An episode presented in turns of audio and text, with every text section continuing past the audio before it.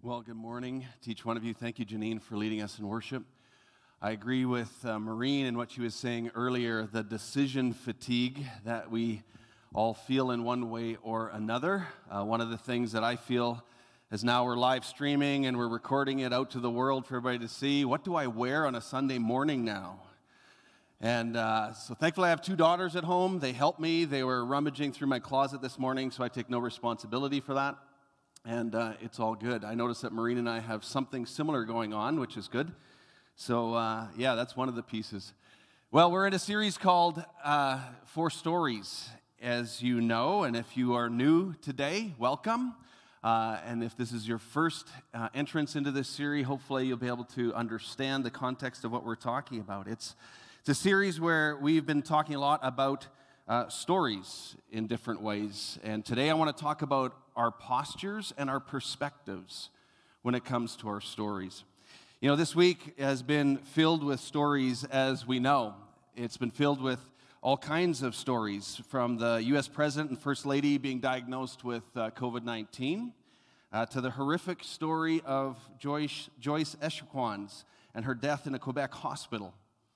And a story that raises uh, all kinds of questions around racism and just how people can treat one another. And just it shows the horrific ways that we see the brokenness of our human condition and the things that are going on within us and around us that we can't deny or defend, that we have to begin to understand in some way and to try to process. And that's what we're, we're trying to do in this series. But this, this series and this topic, I think, is so important for us as a church. It's important for the church to have uh, these conversations. It's not easy. There's a lot of tensions. There's things that rise up within us, within us, each one of us. We're a diverse people. We think differently. We have had different experiences. So we, we come at these stories from different perspectives, and we have many different views. And one of the things that I've been very keenly aware of in this series is I'm keenly aware of the fact that I'm likely disappointing many people on many fronts.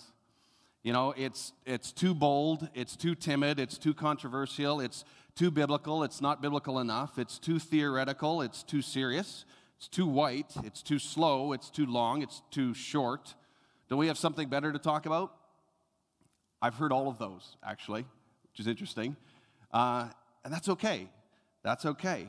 Which box did you tick? You would have certain ones that, that you would kind of tick off and go, okay, yeah, yeah, that's what it is for me, and that's all right. Let me read you something from our Mennonite Brethren Confession of Faith. So, as a, con- as a denomination, uh, we have a confession of faith, and, and there's a, a commentary and pastoral application one version of it that I find really helpful. And in that one, there's this quote. It says this Racial hatred and division are serious issues for the church to address in our time. Various governmental and educational attempts, and I would add social media, have not produced significant results. The reason for this, for, uh, for, this is that these programs cannot touch the heart of a person, the root problem of racism. But the Church of Christ, with its, mes- with its message of hope and reconciliation, can indeed make a difference. If the church does not move to confront racial division and demonstrate an alternative, our message cannot be taken seriously. I found that just a really challenging quote from our MB Confession of Faith and some of the commentary around it. You know, oftentimes churches have been some of the most unhelpful places for this conversation. And it's at times been really difficult. And we're trying to move the dial on that where we can actually create a safe place where it's actually okay to talk about it. Things that are awkward, things that are hard, things that are different. Could we actually create a better context than the media or the broader culture? To actually understand and start to look at some of the underlying issues of racism in light of Scripture. And, and, place all of our experiences and all of our stories in the context of the gospel, in the context of this incredible story of God and the love of Jesus Christ and his life and ministry and death and resurrection. And then critically assess and self reflect on maybe our own biases, our own. Uh, racist attitudes or tendencies if there are if they are there and to try to have a conversation around this that doesn't cause us to just be defensive and dismissive which sometimes we can do and oftentimes that is the case for people. But here's the thing not often, not only is it at times cause us, especially if we're white maybe, to be more defensive and dismissive, but even for people of color or people who are non white, what I have found in this series and talking to people is that it's also a very intimidating topic. It's intimidating because it feels very vulnerable and exposed and wondering if their story is safe. And so I hope and pray that we are creating a safe environment to talk and reflect. I pray that we can be people who can pray for both Donald Trump and for Joyce Echaquan's family. You know, it's okay for us to feel uncomfortable. In fact, I would say that it's actually necessary for us to feel uncomfortable. And so I hope you feel uncomfortable in this series. If we feel comfortable in this series, there's something wrong, and we're actually not processing it well. And so we need to embrace that. And so we've been talking about four stories God's story, which you might think of as theology. Uh, we've been talking about my story, which is like autobiography, your story, which is like biography. And then there's our collective story as a people of faith, which you might refer to as community. And so these stories each have and bring a different perspective. And so perspective recognizes that the, the challenge that we all have is that we all have a lens that we see through. We all have a certain uh, bias that we come from, from our upbringing, our background, our position, whatever the case may be, that we need to understand and recognize the lens. And so stories matter. And stories can be powerful. They are used to dispossess and malign, the stories are used to empower and humanize. Stories can break the dignity of people, stories can also restore the dignity of people. Stories can inspire and give us hope, and they can also lead us to despair. When we write another person's story, you might call biography, in other words, when we, when we start to process and articulate what we see and understand of another person's story, what do we see? What's the lens that we look through? Do we see many stories, a beautiful kind of conglomerate of many stories, or do, do we just see a single story? What's our perspective? And I'm going to give you a resource this week. In fact, in your ser- sermon study guys, every week I'm trying to give some resources that you can look at, that you can uh, uh, click on. There's some uh, articles you can read. There's some YouTube links you can watch. There's some podcasts you can listen to. My apologies, a couple of the links were not live this week. We've corrected that. You can go back and you can see those now, and I'd encourage you to do that. This week in the sermon and study questions, you have a resource there that is a TED talk that is called The Danger of a Single Story. And I'd really encourage you to watch that. It is so powerful. A woman by the name of Chimamanda Ngozi Adichie is from Nigeria, and she articulates so powerfully and so well about what the danger of a single story is. And how is it that we need to look at people who are different than us in a different way. And she says the danger of a single story is that it leads to stereotypes and it leads to caricatures of people instead of really understanding the multiple layers of their story, which we all have. And when you show up people as one thing and only one thing, that is what they become. Whether it's black people or white people or indigenous people or Mexicans or Jews, etc. And so when we, when we do this, and we typically take the negative stories when we do this, we flatten their experience and we ignore the many other beautiful stories that also form their experience. And she goes on to say that the single story creates stereotypes. And that the problem with stereotypes is not that they are not true, but that they are incomplete. And that there are many other stories that need to round out the fuller story. And so a single story robs people of their dignity and it emphasizes how we are different rather than actually how we are the same. In 2 Corinthians 5, the Apostle Paul, he wrote just this beautiful chapter about this ministry of reconciliation that we have been called to. And in, in that chapter, he talks about how Christ's loves compels us, and we need to stop seeing people from a human point of view, which might be one way to say to stop seeing people from a single story but that that actually is a broader viewpoint, a, a, more beautiful vantage point as we see it through the lens of God and His story. And you could argue that the Gentiles, in many ways, were actually framed in a single story. And I would say that Paul, in some ways, brings that out in the book of Ephesians that we've been looking at. And so if you, if you turn there to the book of Saskatonians, I like that. Uh, no, the book of Ephesians, the book of Saskatoonians is how we apply all this stuff. If you look at the book of Ephesians, chapter 2, verse 11 to 13, Paul says this. He seems to call out this single story that the Gentiles had been labeled with. If you think about it, the Jews put the Gentiles in a certain category and it kind of framed them in a single story. And we see it in a couple places in Ephesians 2, verse 11 to 13. Don't forget that you Gentiles used to be outsiders. You were called uncircumcised heathens by the Jews, who were proud of their circumcision, even though it affected only their bodies and not their hearts. In those days, you were living apart from Christ. You were excluded from citizenship among the people of Israel. And you did not know the covenant promises God had made to them. You lived in this world without God and without hope. It's a pretty stark single story. And Paul's almost like quoting how the Jews view the Gentiles. The Gentile, a Gentile had come to mean nothing good by the Jews.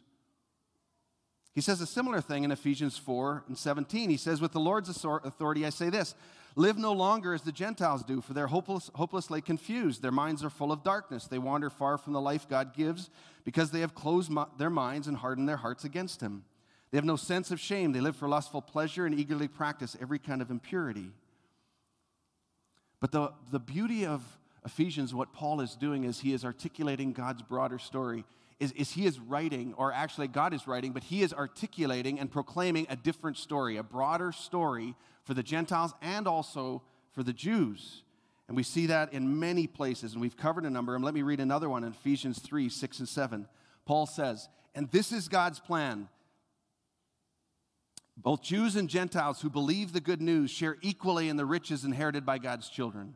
Both are part of the same body, and both enjoy the promise of blessings because they belong to Christ Jesus. By God's grace and mighty power, I've been given the privilege of serving Him by spreading this good news. And so, what Paul is doing is he's, he's telling a broader story. He's saying, You're not just trapped in this single story, you Gentiles, you are part of something incredible now. God's writing a new story. So these are some of the things that help us to see with a different perspective. And so part of how we move beyond seeing the biography of others as a single story is, is we gain actually a new perspective. We need to look and listen from a different vantage point. That's what Dietrich Bonhoeffer actually did. Uh, many people who've grown up in the church, you maybe are somewhat familiar with his writings. Dietrich Bonhoeffer was a German theologian. Um, he died at the hands of the Nazis because he was in prison because he was resisting the Third Reich and the Hitler regime and writing and speaking against it. But what's interesting is when you go back into Bonhoeffer's story, he was born on February 4th, 1906, and he was born to an elite, upper class, and well connected German family. And to his father's surprise and also to his father's horror, he actually went into theology. He went to seminary. He went to study, disappointed his family. His context was highly sacramental Lutheran theology, alongside a very highly nationalistic orientation to uncritically combine German identity with Christianity. That was his background, okay? And so he was well poised to bolster and uphold the soon to become Third Reich of Hitler. However, after traveling the world and finishing his dissertation, he decided to put off this postdoctoral work and to travel some more. So he ended up in the United States. He ended up at Union Theological Seminary in New York City. And it was there that he actually established two friendships that radically changed his life and gave him a new perspective. One was with a French student who introduced him to the pacifist Christian perspective that shaped that was shaped by the Sermon on the Mount, which challenged him on many fronts. And now he started to read scripture and understand his theology through the lens of Jesus Christ, through Jesus' life and ministry, death and resurrection. And that was the framework that he, he looked at, at his life and his theology.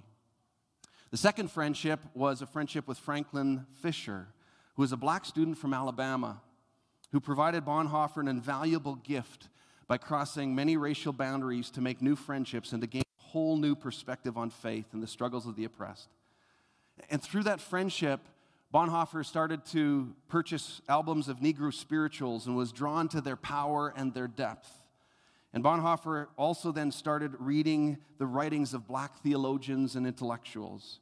And he also began to see firsthand some of the racial injustices that were there in America. He experienced with his friend being kicked out of a restaurant because his friend was black. So Bonhoeffer had been given a new set of eyes to see God's story and the story of many others that were very different than his own. You know, most people are familiar with Bonhoeffer's writing from prison and is resistant to the Hitler regime in Germany, but what they often don't know is that he was able to see this injustice and able to see the evil of the Third Reich in a way that most Germans couldn't because he followed Jesus into solidarity with the oppressed. And he got a totally different perspective, whether it was black Christians in America or the Jews in Germany. And he gained this perspective by placing his body literally among those on the underside of the racialized hierarchy. And he gained this invaluable view from below. You know, close to death, uh, he wrote, and in his memoirs, it, it records this letter that he wrote to a trusted group of close friends that included this phrase, and it said this It remains an experience of incomparable value that we have, for once learned to see the great events of world history from below, from the perspective of the outcasts, the suspects, the maltreated, the powerless, the oppressed, and the reviled. In short, from the perspective of the suffering, personal suffering is a more useful key, a more fruitful principle than personal happiness for exploring the meaning of the world in contemplation and action. So Bonhoeffer learned new perspective, which I think is valuable, so valuable for each one of us. Because you know what? New perspective then begins to change our posture. And posture, if you think about what posture is, is that posture is that thing that other people see that we don't really notice ourselves. You can't see your own physical posture, other people see your posture. So, what is it that is our posture to these topics, these difficult topics that we approach and that we're talking about? And so, in Ephesians, and this week, I just spent a lot of time meditating on Ephesians chapter 4 and 5. Those two chapters were, were two that I was just immersed in in this week. And what struck me is just the many phrases in Ephesians 4 and 5 where Paul, he talks about our posture and how we are to be as people of God within the community of God and how we are to walk out our faith with a different kind of posture. And so Paul teaches so much on this, both our heart posture and our posture of how we engage other people, especially in difficult conversations. Let me just read you some samplings. In Ephesians 4, verses 1 to 3, Paul says, Therefore, I, a prisoner for serving the Lord, beg you to lead a life worthy of your calling. For you have been called by God. Always be humble and gentle. Be patient with each other, making allowance for each other's fault because of your love. Make every effort to keep yourselves united in the Spirit, binding yourselves together with peace. So he's talking about a very particular posture of humility, of love, of patience, of peace. Paul faced all kinds of injustices. He's writing from prison. He was unjustly imprisoned, and now he's writing from there and he's saying, Here's the posture that you need to have. You need to approach injustices from an upside down kingdom approach, just like Jesus did. Further on in that chapter 4 of Ephesians, he talks about speaking the truth in love. And then in Ephesians 4 23 and 24, he says, Let the Spirit renew your thoughts and attitudes. Put on your new nature. Put on your new nature, created to be like God. Truly righteous and holy. Don't be angry or use foul or abusive language, he goes on to say. And then he says this one line in the NIV. I, I love how it's worded. He says, Don't let any unwholesome talk come out of your mouths, but only what is helpful for building others up according to their needs, that it may benefit those who listen. And when you look at just that one phrase and the posture of that phrase, what a powerful way to approach a conversation around racism, about the church and the gospel and how those things come together. It's like, don't let any unwholesome talk come out of your mouths, but have such a posture that you actually know the needs of another, that, that you would speak in such a way that it's helpful to build others up, that you would speak in such a way that it actually encourages them because it meets their needs in one way or another and that it benefits those who listen, all those who listen around you. Think about that. When I think of some of the things that are said on social media around these topics and how little it benefits those who listen as you see the splatter that just happens Instead of actually having a posture of humility and grace and love and trying to benefit and understand and bless those who listen. Paul goes on in that chapter and he talks about don't live in darkness with closed minds and hardened hearts. Put on the new nature. Let the Spirit renew your thoughts and attitudes. Then in Ephesians 5, he talks about living as children of the light. He says, For the fruit of the light consists in all goodness, righteousness, and truth, and find out what pleases God. Have nothing to do with the fruitful, fruitless deeds of darkness, but rather expose them. It is shameful even to mention what the disobedient do in secret, but everything exposed by the light becomes visible, and everything that is illuminated becomes a light. I really like that verse 13. It says, Everything exposed by the light becomes visible, and everything that is illuminated becomes the light.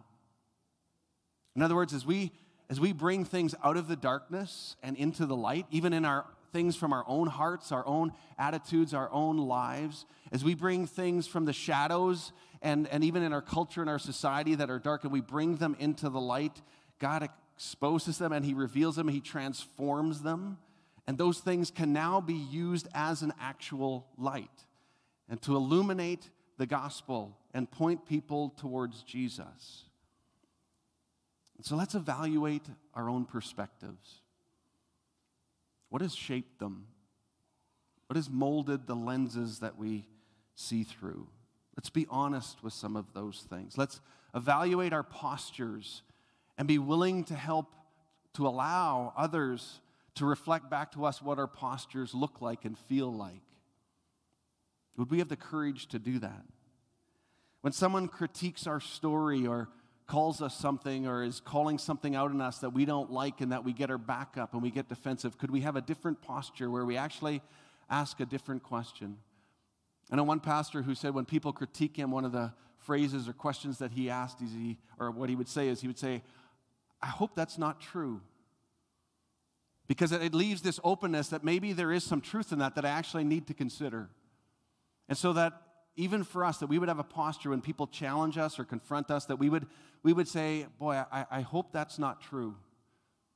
But then maybe we would actually evaluate and assess is there a measure of truth in that that I need to consider and have a different perspective? Would we be so gracious that when we write the biography of others, that when we actually put our stamp on their story in whatever way we do that and how we verbalize it, how we kind of summarize it in our minds or in our hearts when we make judgments on what other people's story is, could we do it in such a way that we don't limit them to a single story? That we don't just flatten their experience to a single story, but we actually allow ourselves to realize there are many more stories going on than just maybe the one that I'm seeing right now. That's a different kind of posture that allows us to see each other differently, to hear each other's stories differently. And I pray that we could do that. You know, in this series, I've, I've had to go back myself and just say, okay, what's the purpose? What are we trying to accomplish? What's the goal in all this? And I shared this at the, in the very first message at the end, and I want to share it again. The purpose, the hopes of this series are this that, that you and I would have the courage and the ability to reflect more deeply and honestly on our own story. That we could actually begin to better understand the biases that we have that have shaped us from our family of origin, from our life circumstances, from the culture that we grew up in. Secondly, that you and I would be more patient and willing and intentional to understand the stories of others. That we would actually seek them out. That we would listen more deeply. That we would do that, especially for those who grew up in a very different context and have had very different life experiences than ourselves. Thirdly, that you and I would be able to better understand God's story. That we would have a, a deeper appreciation for the incredible story of God and the beauty and the power of the gospel of Jesus Christ that we would internalize it and embrace it in a way that changes and transforms us, that we could experience and know the love of Jesus in new ways, and that we could model it for other people as well. And then lastly, that maybe we as a church, as a community, that we could write a different story. That we could actually live out and write a different story going forward that would be more faithful to what Jesus always intended. A story that sees the beauty and wonder in all people, that honors God, honors the church, and honors each other. That sees a church that is built up in diversity and unity for God's kingdom's sake. I'm going to invite Janine if she would come up again. She's going to lead us in worship. And uh, I want to just articulate a few things as we close this part of it. That again, today, there's a number up there that you can text some questions, whether you're in the room or on the live stream. You can text in some questions, and I'll today I'll field a couple of those if you have some for me. Uh, the other thing that you can do, though, is you can text in questions for next week. Next week, Dallas Pelly is going to be teaching, and many of you know Dallas, and I introduced him uh, last week as part of this advisory team, and I've really come to love and appreciate Dallas. And uh, would you just pray for him this week as he prepares, as we prepare our hearts for what God puts on his heart to share with us? But you might have some questions for Dallas, particularly, that you would actually like him to address and speak to as he comes. And so if you send that text, just put Dallas and then put the question. And we'll just hold those for next week. And as I'm meeting with Dallas this week and we're talking through things, we'll, I'll share those with him and we'll give those to Dallas to share as well. But I would just encourage you to also go on to the study guide. And this week there's a link there that gives a testimony. It's Dallas's testimony. It's a preview for next week. I encourage you to, to watch and listen to that.